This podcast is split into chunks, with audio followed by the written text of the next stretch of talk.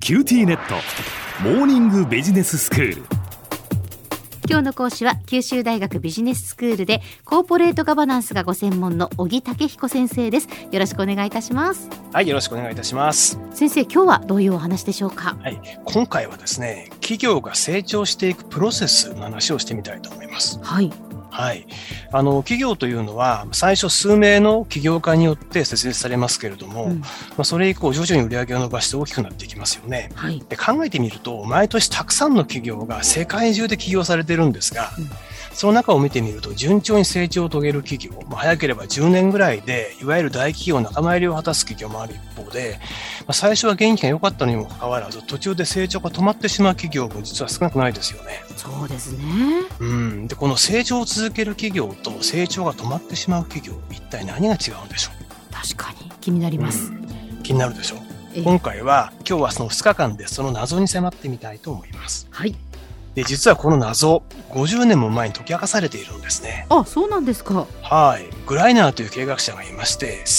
1972年に書いた論文の中で大変面白い分析をしているんですうん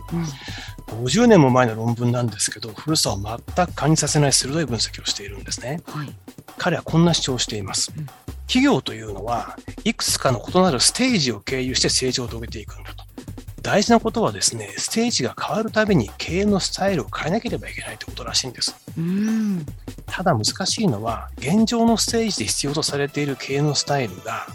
次のステージにステップアップする際の邪魔になっちゃうんで注意しなさいこう言ってるんですねへえはい現状のステージを通過していく際には強みだった経営スタイルそのものがなんと次のステージに行く際の最大の阻害要因邪魔になってしまうというなんとも皮肉な構造を解き明かしてくれました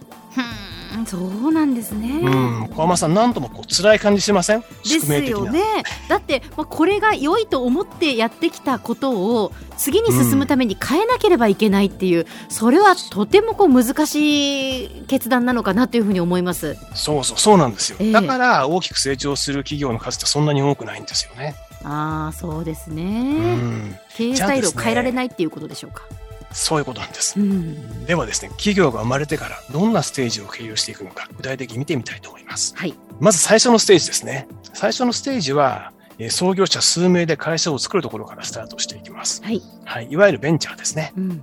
で創業者はみんな起業家精神に溢れていてエネルギッシュで精力的に商品とかサービスを作っていきます、はいで日々の活動というのは商品サービスの開発とその販売営業ですね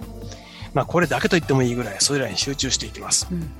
当然残業なんか当たり前ですし、まあ、数人しかいませんからコミュニケーションの仕組みなんかも必要ありません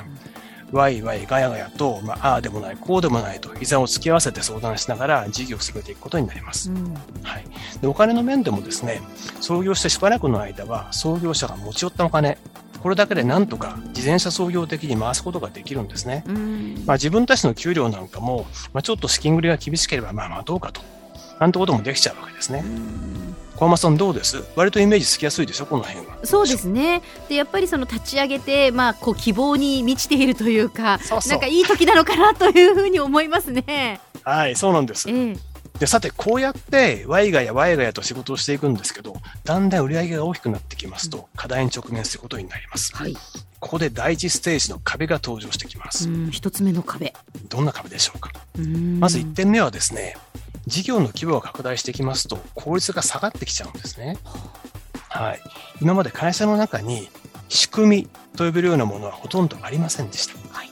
ただ事業規模が大きくなってくると、まあ、当然ですが社員も増えてくるじゃないですか。うんでも仕組みが全然ないんで、コミュニケーションを滞り出すんですね。例えば、自分はそれ聞いた、いや自分は聞いてない、なんてことが頻発しだします。はい。で社内に混乱が生まれてきて事業の効率がどんどん下がっちゃうんですねうんまたさらにですねお金の面でも問題が出てきますこの頃になりますと創業者の資金だけでは足んなくなっちゃうんですねえええ原材料を仕入れるとか自分たち以外の増えてきた社員の給料なんかは待ってくれないじゃないですえかはい。そんな支払いが増えてきます、うんそうしますと自分たちのお金だけでは無理なので信用金庫とか銀行からいわゆる融資を受けることが必要になってくるんですねはい。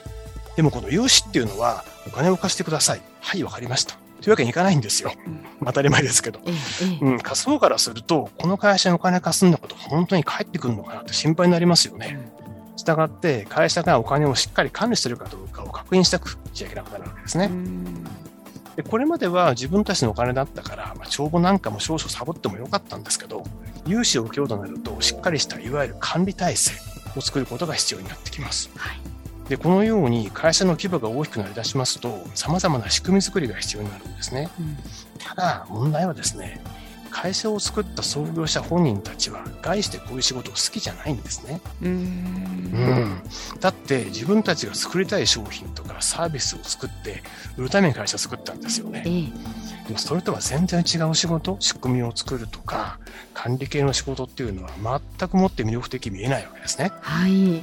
ここまで来ますと多くの創業者がおいおい自分はこんなことをするために会社作ったんだったっけなとか昔は良かったよなって宇宙をこぼすようになりますはいはい。で、加えて創業者同士で管理系の仕事を押し付け合ったりするんですね。あーん。で、いざこざが頻発していきます。ええええで、第一ステージを走ってきた会社はですね、ここで行き詰まってしまうんですね。うーんつまり、ここまで走ってきた彼らの起業家精神、すなわち新しい商品とかサービスを開発することへのエネルギー、それ自体が次のステージに行く際の邪魔になってしまうわけです。ここでラジオを聴きの皆さんにちょっと質問したいんですけど、問題ですね。こうした課題を解決するために一体どんなことが必要でしょうそうですねママさんどう思いますうーんまあ、やはりその自分たちはそのそういうそう商品やサービスを開発したいっていうそのエネルギーで守って起業したわけですから、じゃあそれにやっぱり専念できるようにうん、え今度は管理ができる人材をやっぱり呼び込んで感くるってじでいすね。おう。なかなか鋭い回答ですえね。えはい。えー、まあラジオのお聞きの皆さんの中にもうちもなんかそんな感じなんだよなっていう方もいらっしゃるかもしれません。あとまあそろそろすみません。今日のところ時間が来ましたんで、はい続きは明日の放送でお伝えしたいと思います。はい、では先生今日のまとめをお願いいたします。えー会社が大きくなっていくためにはいくつかの異なるステージを通過していく必要があります。それまでの強みが障害になってしまう環境の中で何をすれば乗り越えていけるのか、明日も引き続き考えていきたいと思います。今日の講師は九州大学ビジネススクールでコーポレートガバナンスがご専門の小木武彦先生でした。どうもありがとうございました。ありがとうございました。